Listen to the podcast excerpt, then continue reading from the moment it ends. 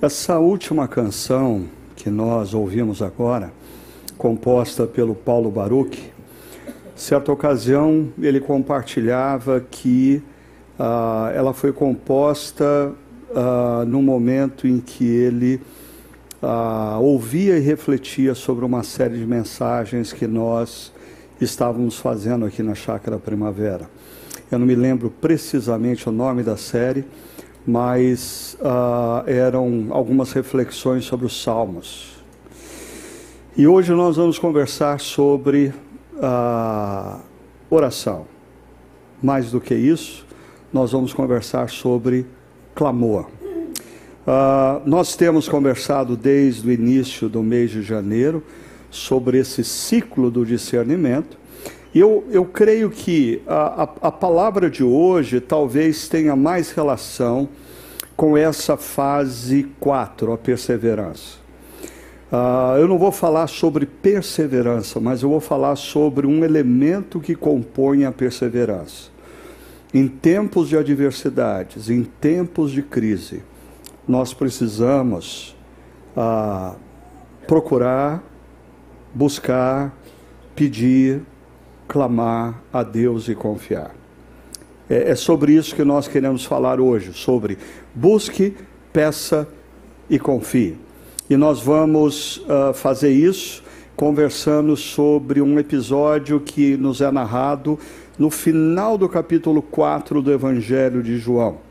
No entanto, antes, deixa eu é, relembrar vocês de pelo menos duas promessas. Existem inúmeras promessas nas Escrituras relacionadas à oração. Mas eu vou, eu vou relembrar uma do Antigo Testamento e uma do Novo Testamento. Essa de Jeremias, capítulo 29, o povo de Judá foi levado cativo, uh, eles estão na Babilônia, e Deus fala através de Jeremias o seguinte: Vocês me procurarão e me acharão quando me procurarem de todo o coração. De todo o coração. Quando vocês me procurarem por inteiro. Quando vocês me procurarem profundamente. Não superficialmente. Quando vocês colocarem o coração na oração. E diz: Eu me deixarei ser encontrado por vocês, declara o Senhor. Jesus no Evangelho de Mateus, ele diz: Peçam e lhes será dado, busquem e encontrarão, batam e a porta lhes será aberta, pois todo o que pede recebe, o que busca encontra, e aquele que bate, a porta será aberta. O, o contexto dessa fala de Jesus é oração. E João capítulo 4, verso 47, que a gente vai estudar esse trecho, nos apresenta uh, o seguinte cenário. Quando ele, um oficial do rei, ouviu falar que Jesus uh, tinha chegado a Galiléia vindo da Judéia, procurou e suplicou-lhe que fosse curar seu filho que estava à beira da morte. Ele procura Jesus, ele suplica a Jesus, porque ele tem um filho à beira da morte. Quem é pai e mãe não tem dificuldade em entender o desespero desse sujeito. Assim, você pode passar por qualquer adversidade na vida. Você pode sofrer, mas você não perde a linha, não perde o prumo. Mas quando você tem um filho à beira da morte, você é capaz de dar a sua própria vida para salvar o seu filho. Antes da gente se aprofundar nessa reflexão, eu queria destacar o seguinte para vocês: é, é, o, o, o contexto desse texto está nessa linha. Tinha chegado a Galiléia vindo da Judéia. Para quem tem acompanhado a gente aqui, uh, nessa reflexão, nos primeiros capítulos do Evangelho de João, vai perceber o seguinte: Ah, em João capítulo 2, Jesus está em Caná da Galileia. E aí, ah, em João capítulo 4, final do capítulo 4, Jesus volta para Caná da Galileia. Então, Jesus faz uma espécie de uh, ciclo, e, e, e um ciclo está se fechando. Perceba, quando Jesus faz o milagre em Caná da Galileia, transformando água em vinho, depois o texto de João diz que ele uh, subiu a Jerusalém. Às vezes é estranho a gente ver no mapa, né? aí falar subiu, mas devido à, à geografia da região, ele sobe para Jerusalém. É o que o texto, inclusive, nos diz. Né? E era por ocasião da festa da Páscoa. E chegando em Jerusalém, Jesus se depara com o, o pátio do templo, templo, um lugar que deveria ser usado ah, e mesmo pessoas que não eram da etnia judaica poderiam estar no pátio do templo. Mas aquele pátio estava tomado por comerciantes. Eu, eu acho que às vezes passa desapercebido para a gente a indignação de Jesus com pessoas que usam a dimensão religiosa para fazer dinheiro. A indignação de Jesus. Jesus, assim, em todo evangelho, você vê Jesus sempre com expressões mansas e bondosas.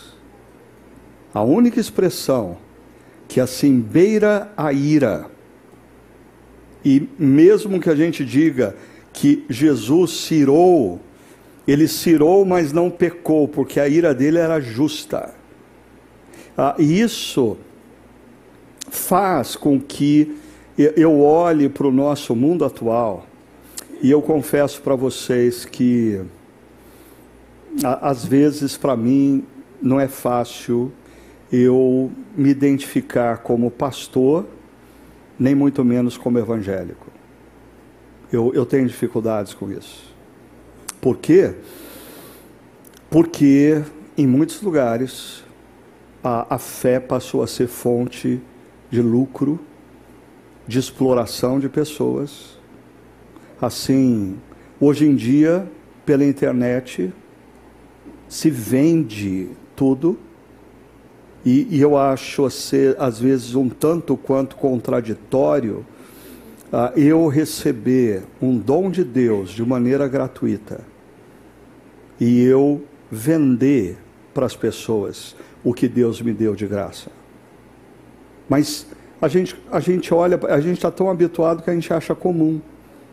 Assim, no mundo evangélico se vende, se vende viagens, se vende curso, se vende isso, se vende, vende tudo.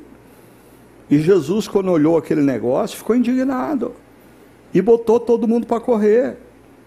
Eu acho que a gente precisa pensar um pouquinho ah, o que está acontecendo no mundo atual. Agora, Jesus, depois que faz essa situação no pátio do templo, diz o texto que ele realiza muitos milagres. Ah, João, ele não especifica quais foram os milagres. Por sinal, vocês vão perceber na reflexão de hoje, João, ele é bem avesso à questão dos milagres. Ele registra sete milagres ao longo de todo o Evangelho. E no final do Evangelho ele diz assim: Jesus realizou muitos outros milagres, mas esses sete bastam. Bastam para você crer que Jesus é quem ele disse ser. E existe uma razão por detrás disso. Você vai perceber na nossa reflexão que o próprio Senhor Jesus parece ter um, uma certa dificuldade com pessoas que creem porque viram. Ah, tanto que o Evangelho de João, uma das últimas histórias, Jesus se volta para Tomé e diz: Felizes aqueles que não viram e creram. Ah, Nicodemos, ah, diante dos milagres que Jesus está fazendo, vem na calada da noite para dizer para Jesus, Rabi, assim, é óbvio que quem faz o que você faz é enviado de Deus.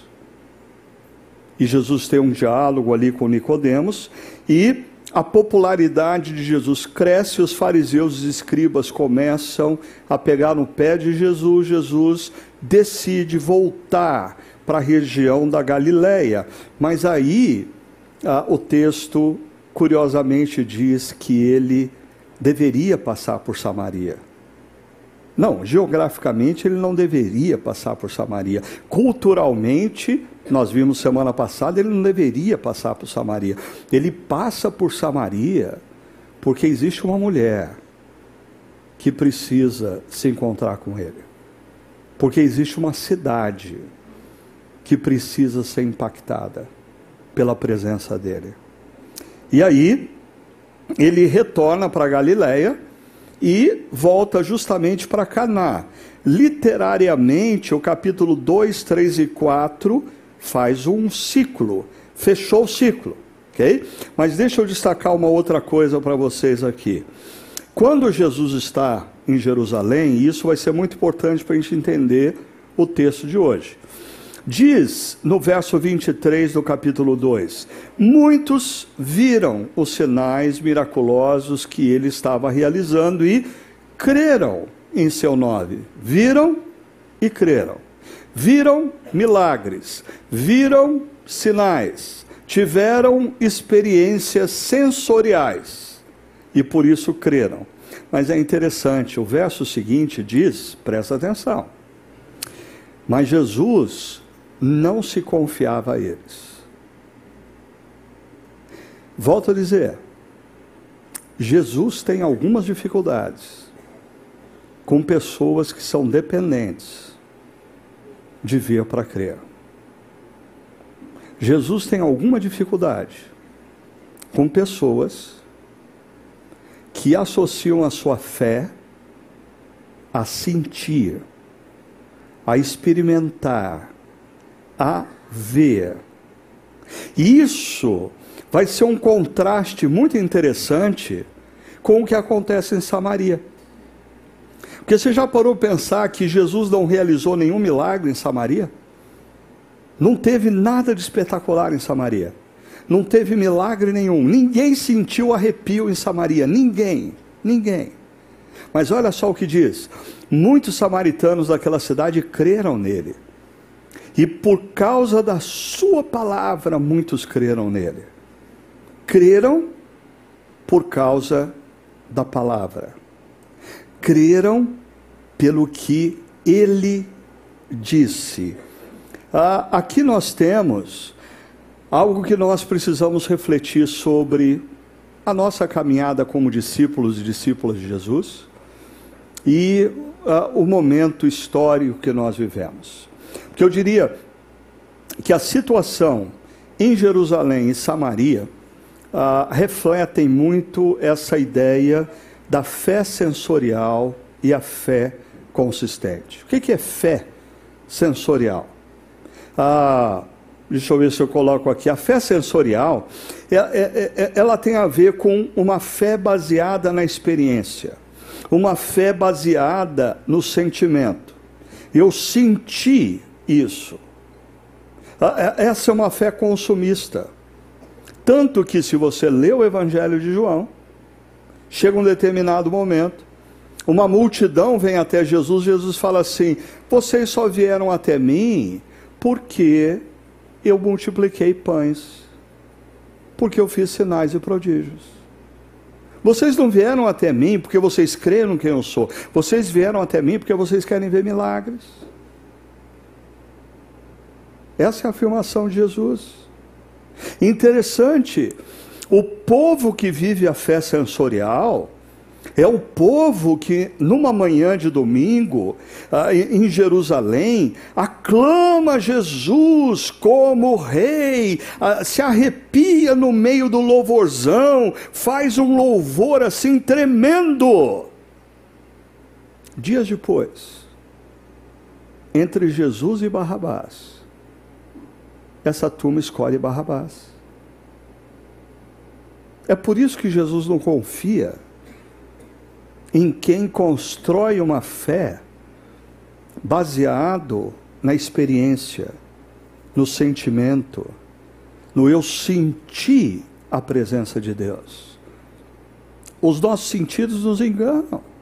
Por outro lado, a fé consistente é uma fé baseada na palavra, na palavra que Deus disse. Preste atenção nisso. Eu estou vivendo um momento de crise. O fato de eu não estar sentindo a presença de Deus não muda o fato de que Deus está comigo. Por quê? Porque Ele disse que estaria. Não importa se num momento como esse eu sinto a presença de Deus ou eu não sinto a presença de Deus. O importante é que ele disse que aonde estivessem dois ou mais reunidos no nome dele, ali ele estaria. Cristo está aqui. Quer eu sinta, quer eu não sinta.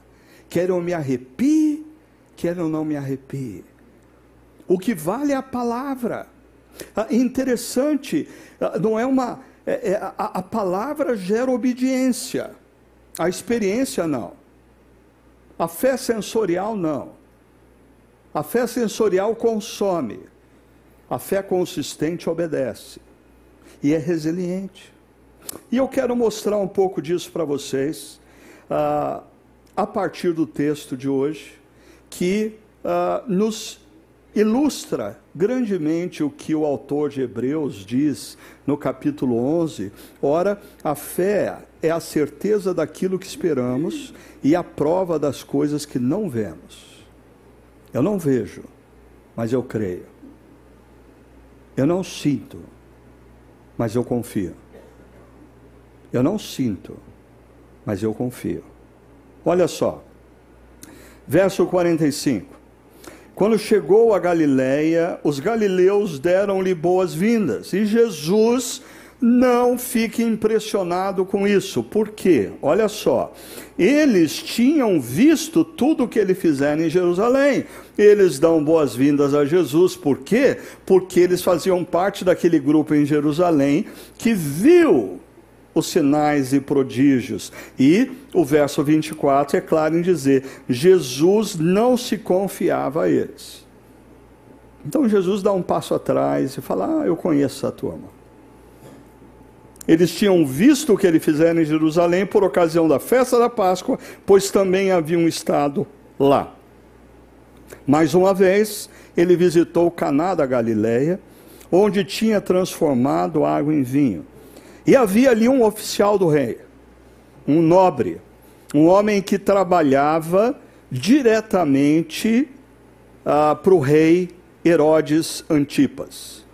Esse sujeito, assim, certamente era um sujeito com privilégios, um sujeito que facilmente você identificava pela túnica Hugo Boss, pelo camelo BMW dele, que ele não era um cara qualquer, ele era um cara de respeito. Mas aí, o filho dele estava doente em Cafarnaum. Aí as coisas, assim, é, é, é aquela história da vaquinha que vai para o precipício, né? E a gente tem que reestruturar a vida. Às vezes Deus empurra a nossa vaquinha para o precipício. O cara tem uma posição social tremenda, o cara tem reconhecimento diante dos outros, ele tem dinheiro para pagar ah, o restaurante que ele quiser, a viagem que ele quiser, o carro que ele quiser, até a hora que Deus diz: e se o seu filho estiver à beira da morte? E o seu dinheiro não fizer diferença nenhuma? E é a hora que esse homem, olha só, quando ele ouviu falar que Jesus tinha chegado a Galiléia, vindo da Judéia, procurou e suplicou-lhe que fosse curar seu filho que estava à beira da morte. Ah, esse suplicou-lhe ah, poderia ser traduzido por rogou-lhe, mas com aflição. Ele não, ele não pediu num tom de voz assim: Jesus, o senhor poderia ir lá em casa orar pelo meu filho? Não, esse homem está desesperado. Ele clamou. E, e aqui entra, deixa eu trazer para vocês que não tiveram contato é, com as nossas reflexões do passado sobre o livro dos Salmos, quando a gente fala da prática do clamor ou a prática do lamento no livro dos Salmos. Deixa eu dar alguns exemplos para vocês. No capítulo 4, verso 1, o salmista diz assim: Responde-me quando eu clamo, ó Deus, que me fazes justiça, dá-me alívio na minha angústia, tem misericórdia de mim e ouve a minha oração. É, é assim que ele está falando. Ele não está falando baixo, ele está gritando. Por quê? Ah, ele está num momento de angústia, ele está num momento de profunda aflição. E no momento de profunda angústia e aflição, ele busca Deus. E olha, o, o, o, essa prática do clamor ou do lamento, para muitas pessoas que às vezes tiveram uma tradição cristã mais conservadora, assim, essas pessoas, é, elas, elas ficam meio assustadas. Como assim? Eu, eu gritar com Deus? Talvez essas pessoas tenham a ideia de que Deus é assim um velhinho, muito frágil, muito frágil, e assim, não só frágil fisicamente, mas frágil emocionalmente também. Se você não falar direito com ele, ele se ofende. A, a gente se esquece que Deus é um pai maduro. Pa, pai, assim, eu diria que quando a gente tem filhos, é um teste para a nossa maturidade. E eu diria que muitas vezes pais, os filhos envelhecem e eles não amadurecem. Né? Mas filhos testam a nossa maturidade. E Deus é um pai plenamente maduro. Assim, não adianta você chegar para Deus com um discurso bonito, dizendo: Senhor, meu Deus, venho à tua presença para suplicar-lhe ah, pela vida do meu pequeno filho que se encontra na UTI. Ah, Deus conhece o seu coração. Você não está com todo esse respeito para com ele, não. Você está aflito. Assim, é, é, quase que Deus para a gente e fala assim: meu filho, desembucha. Fala logo o que você quer assim, bota para fora as suas emoções, é isso que o salmista faz, olha só. Salmo 5, verso 1 e 2: Escuta, Senhor, as minhas palavras, considera o meu gemer. Atenta para o meu grito de socorro, meu Rei, meu Deus, pois em, a, a ti que imploro.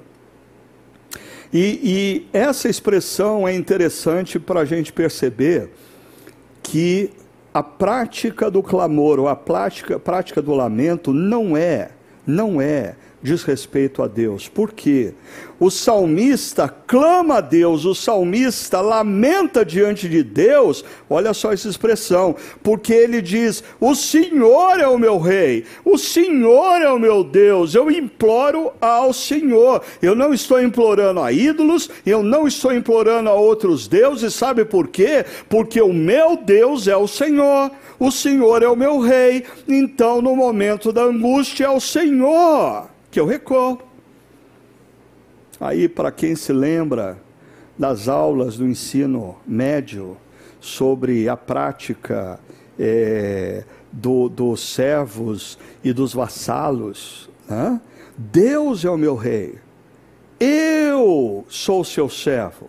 E no momento da angústia, é Deus quem tem que me socorrer. E ele está dizendo isso. Ainda, verso 6 do capítulo do, do Salmo 6.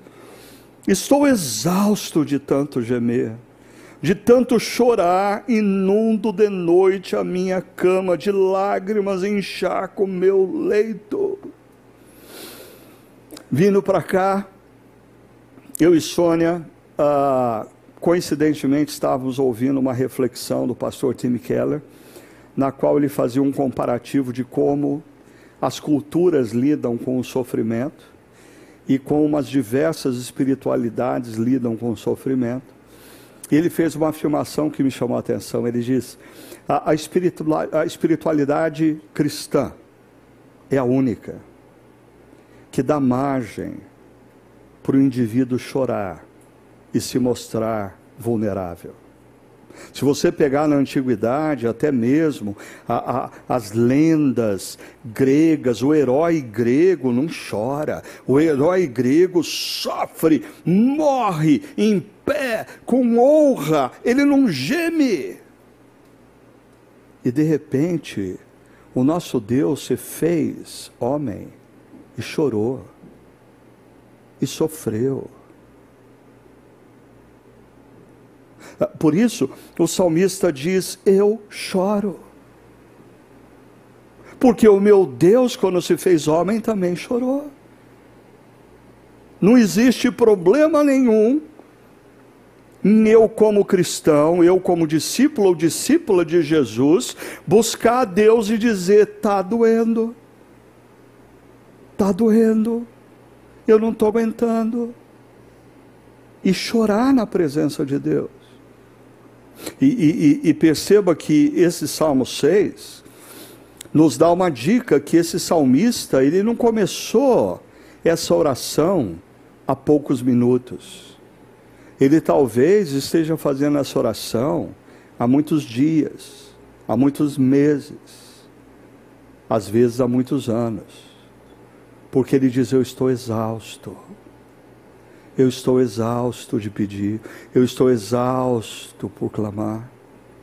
Quantas histórias, como pastor, eu não conheço de pais e mães que por anos clamaram a Deus pela vida dos seus filhos. Quantas vezes esses pais, essas mães, diante de determinadas situações, não se sentiram exaustos? Exaustos Quantas vezes esses pais e mães choraram sobre um travesseiro, sem saber aonde o seu filho ou a sua filha estavam numa madrugada? É o que o salmista está fazendo. Salmo 10, verso 1, ele diz: Senhor, por que está tão longe? Por que te escondes em tempos de angústia?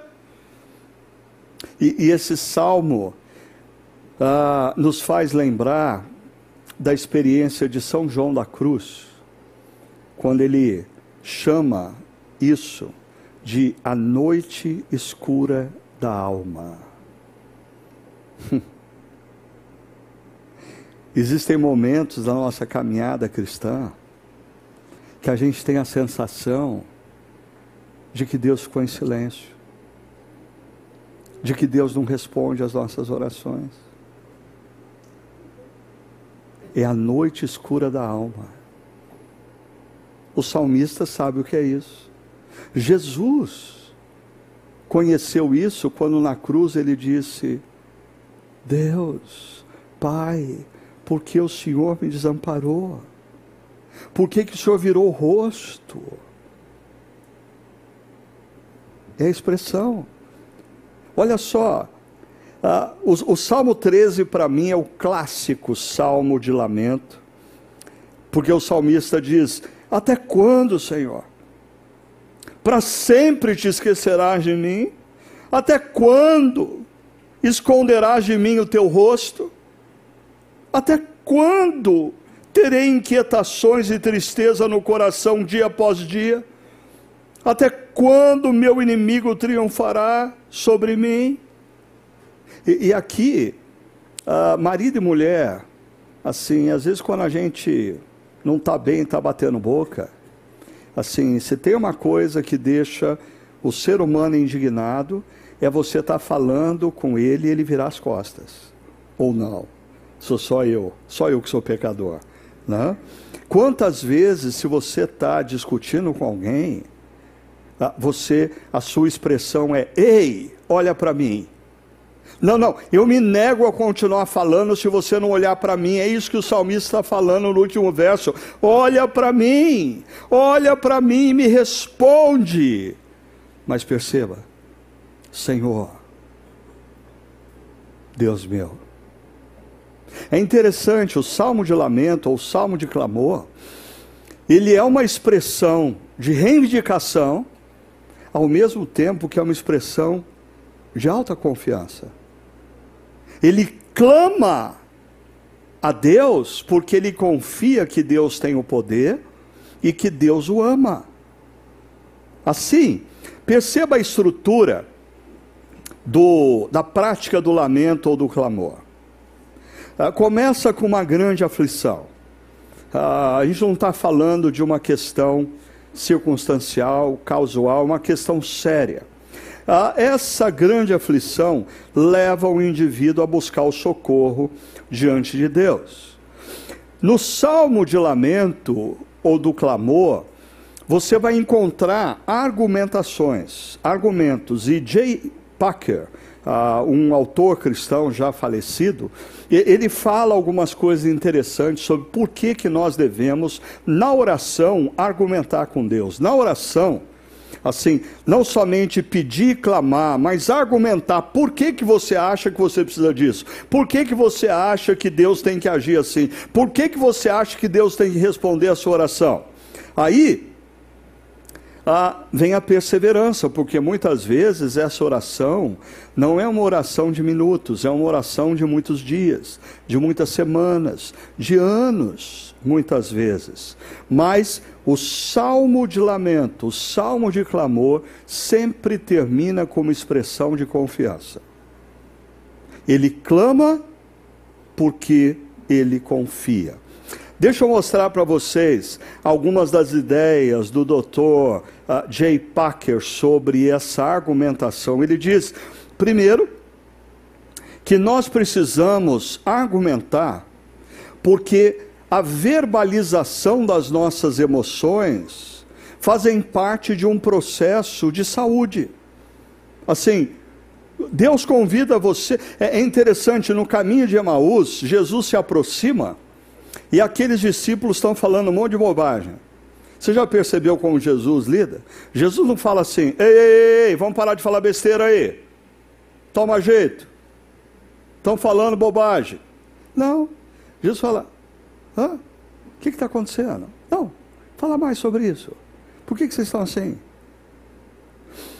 O professor meu professor e mentor, Carl John Bosman, que já teve muitas vezes aqui na nossa comunidade, ele é especialista em salmo de lamento. E ele já falou aqui na nossa comunidade sobre o salmo de lamento. E ah, ele costuma afirmar que ah, ah, as clínicas terapêuticas do nosso contexto estão repletas e cheias, porque um dia a igreja abandonou a prática do lamento. E as pessoas não têm aonde falar das suas emoções. Alguém ensinou errado a gente quando a gente se aproxima de Deus. Olá, como você fala, hein, menino? Olá, menina, respeito. Não, o salmista se aproxima de Deus, Pai maduro, e ele fala das suas emoções. Ainda, nós precisamos argumentar, porque na medida que a gente argumenta, as nossas motivações são testadas.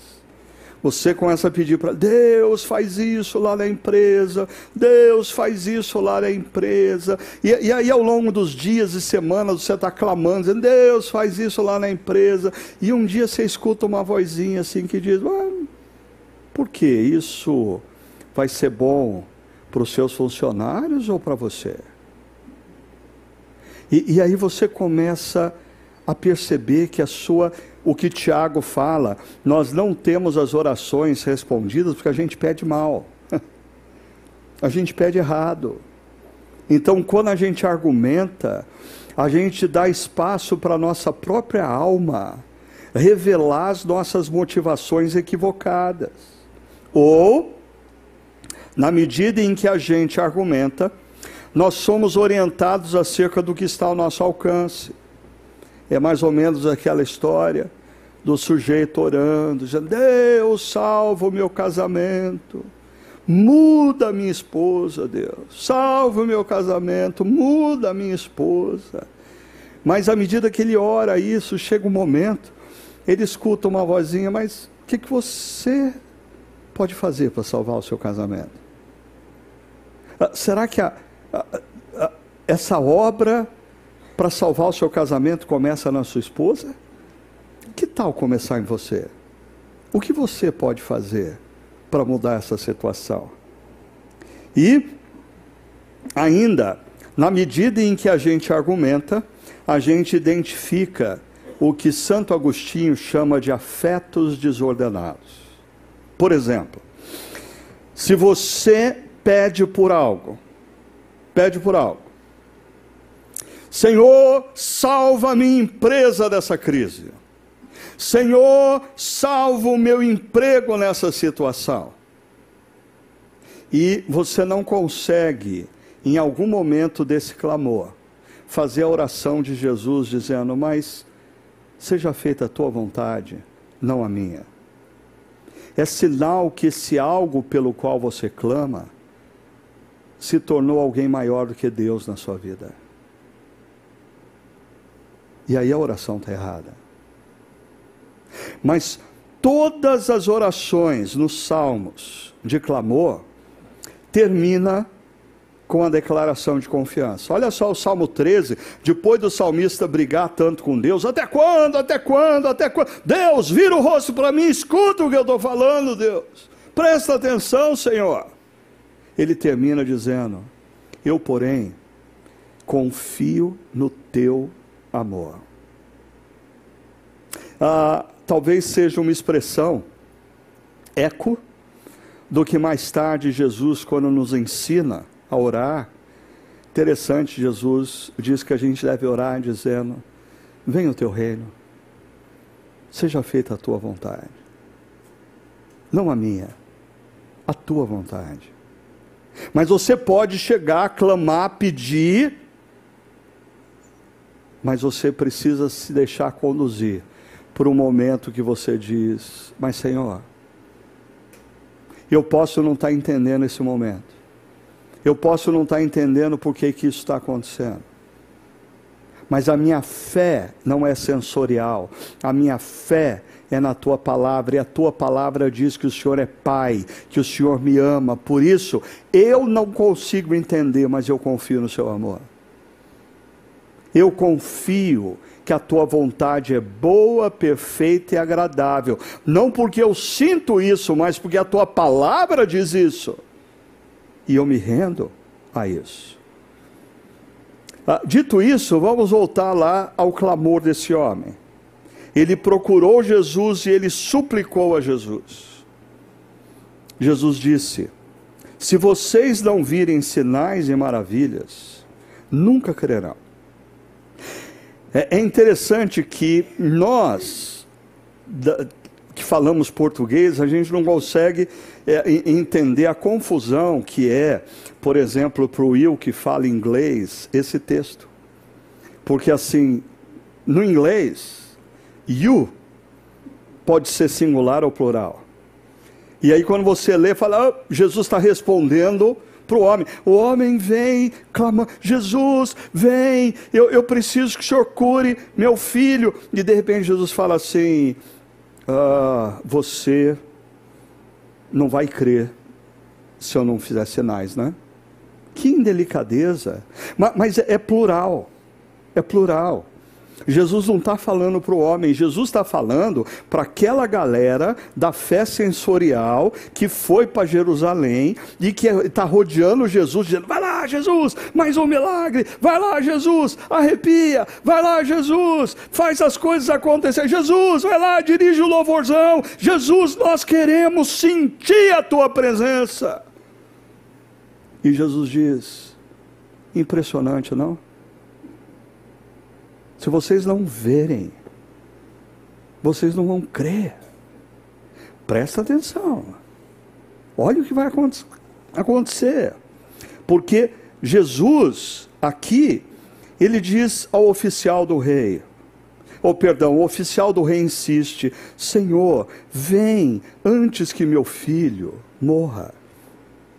E é interessante o uso dessa palavra Senhor, porque esse sujeito é oficial do rei, Herodes. Herodes só ocupa a posição que ocupa porque César permite. E no Império Romano, se tem alguém que é o Senhor, Quírios, é César. E esse homem coloca em risco a sua própria posição e profissão, dizendo que não é César que é o Senhor, mas é Jesus quem é o Senhor. Ele diz: Senhor, vem antes que o meu filho morra.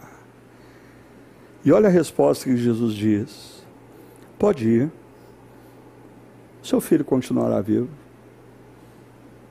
Se você fosse esse pai, você se dava por satisfeito? Ah, valeu, Jesus, estou indo. Você se daria por satisfeito? Eu não. Eu digo, desculpa, Jesus, o senhor não entendeu.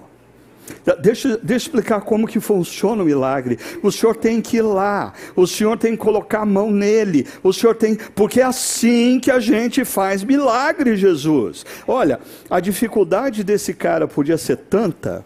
Pare e pensa comigo não existia, até então, nenhum relato na Bíblia de milagre feito à distância. Assim, uh, milagre delivery. Você pede e Deus manda no seu endereço. Não existe isso. Nunca ninguém tinha feito isso. Por que, que esse homem ia crer nesse negócio? Ele clama, e Jesus diz: Ok, pode ir para casa seu filho vai viver. O povo da fé sensorial, ah, Jesus, a, a, gente quer assim que o senhor faça alguma coisa nova, que o senhor flutue, que o senhor vá até uh, Cafarnaum, que o senhor traga com o teu poder aquele menino até aqui a sua presença. Jesus não faz nada disso. Jesus fala para aquele homem: pode ir para casa seu filho vai sobreviver.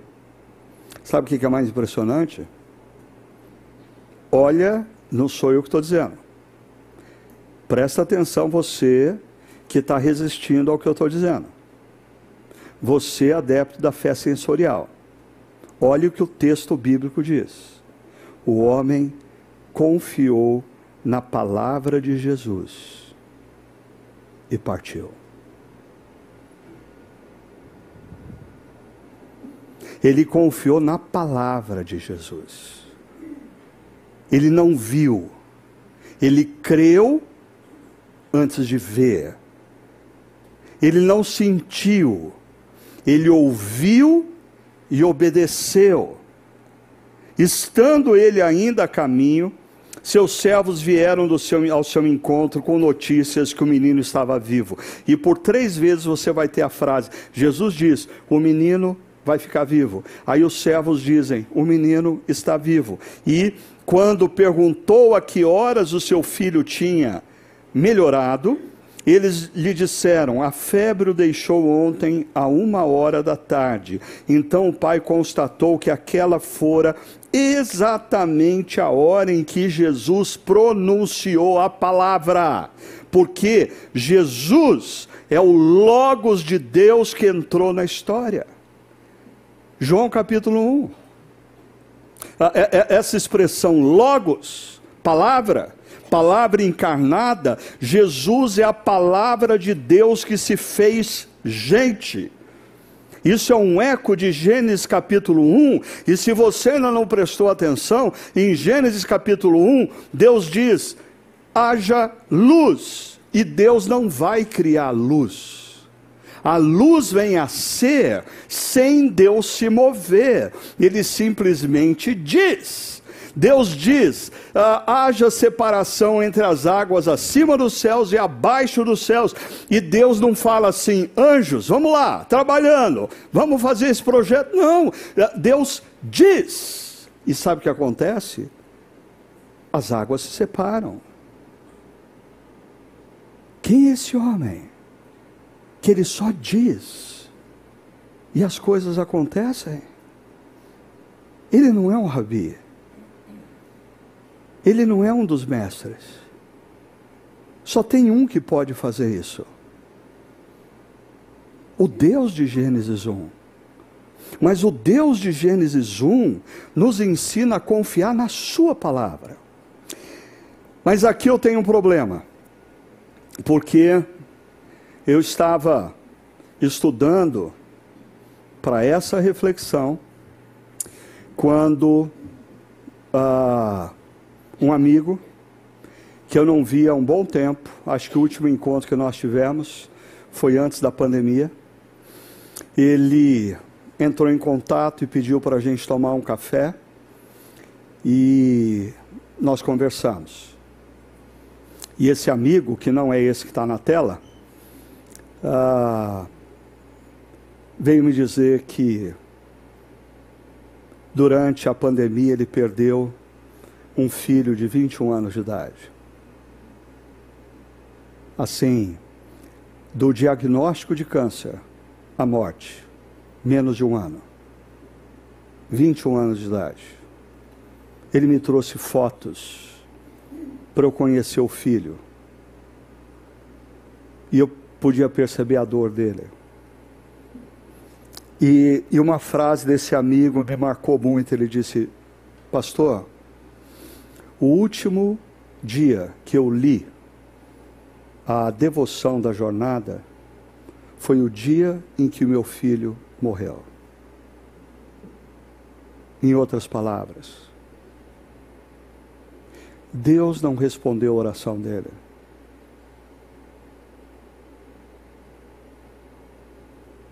E ele parou. Ah, por que, que eu coloquei uh, a imagem do Ricardo Barbosa e do livro uh, Quando a Alegria Não Vem pela Manhã? Porque Ricardo Barbosa, um querido amigo e mentor, também viveu uma experiência assim durante a pandemia. Ele também teve um filho que foi diagnosticado de câncer e que lutou durante meses. E o final da história para o Ricardo, para esse outro amigo, não foi a mesma desse nobre que Jesus atende. O doutor Uriel Hecker, uh, amigo também, muito querido, nos ajudou muito uh, durante a pandemia. Uh, ele, ele faz a introdução do livro do Ricardo Barbosa, ele diz assim: em dias de triunfalismos ingênuos e promessas mentirosas de milagres, ter coragem de revelar-se sofrido e até decepcionado soa muito adequado e autêntico. E ele complementa: Felizes aqueles que, diante de orações não respondidas, escapam dos riscos mais comuns, deixar de orar e mesmo de crer, ou tornar as orações rotineiras e superficiais.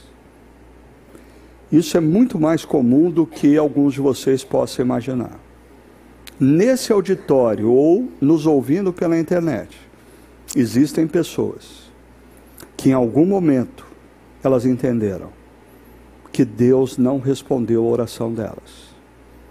E isso mudou a relação delas com Deus ou elas deixaram de orar, ou até mesmo deixaram de crer, ou tornaram a relação com Deus superficial. E eu não estou falando de vocês, eu também estou falando de mim. Eu já vivi momentos que eu, meio que indignado, disse para Deus: Deus, fazer o seguinte então. O senhor faz o que o senhor bem entender, porque eu não vou mais orar. O senhor não faz o que eu peço. Ah, ora, isso pode soar assim, criança mimada. Mas ora, é Deus. É tão lógico que o senhor deveria ter salvo a vida do filho do Ricardo. Era um pai clamando.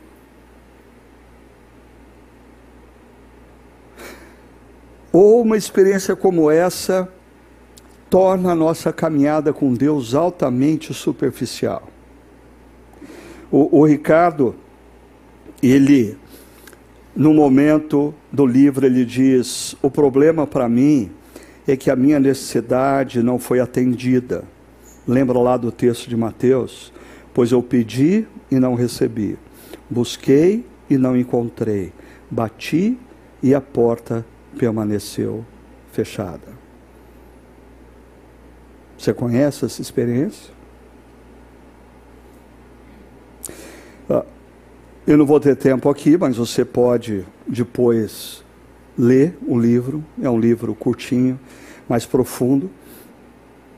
Para mim, o Ricardo é um, é um exemplo vivo de uma fé não sensorial, mas uma fé consistente. Porque a fé consistente quando a gente pede e não tem a resposta que a gente gostaria, quando a gente bate a porta não é aberta, a fé consistente diz: Senhor, eu não entendo porquê, mas eu confio no Senhor. Eu não entendo o porquê que o Senhor não respondeu a minha oração.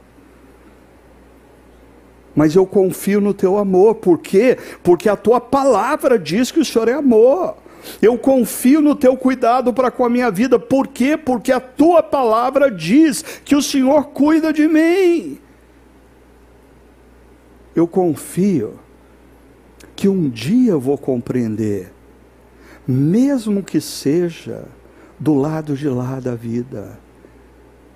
E eu vou olhar para trás e dizer: Senhor, o Senhor estava certo. O Senhor estava certo.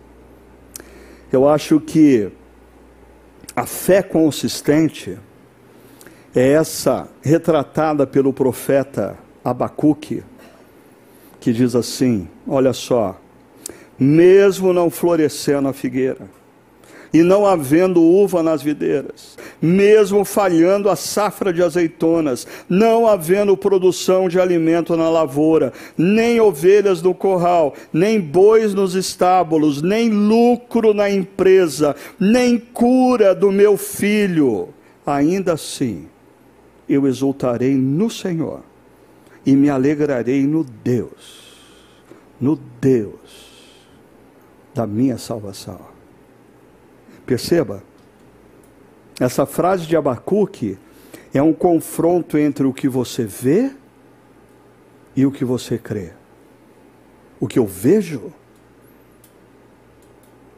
a figueira não floresceu, as videiras não deram uva, a safra de azeitonas falhou. O que eu vejo, o que eu vejo não determina o que eu creio porque o que eu creio é baseado no que ele disse que ele é e no que ele disse que ele vai fazer. O fato de você não sentir Deus com você não muda o fato de que Ele está com você, porque Ele disse que estaria.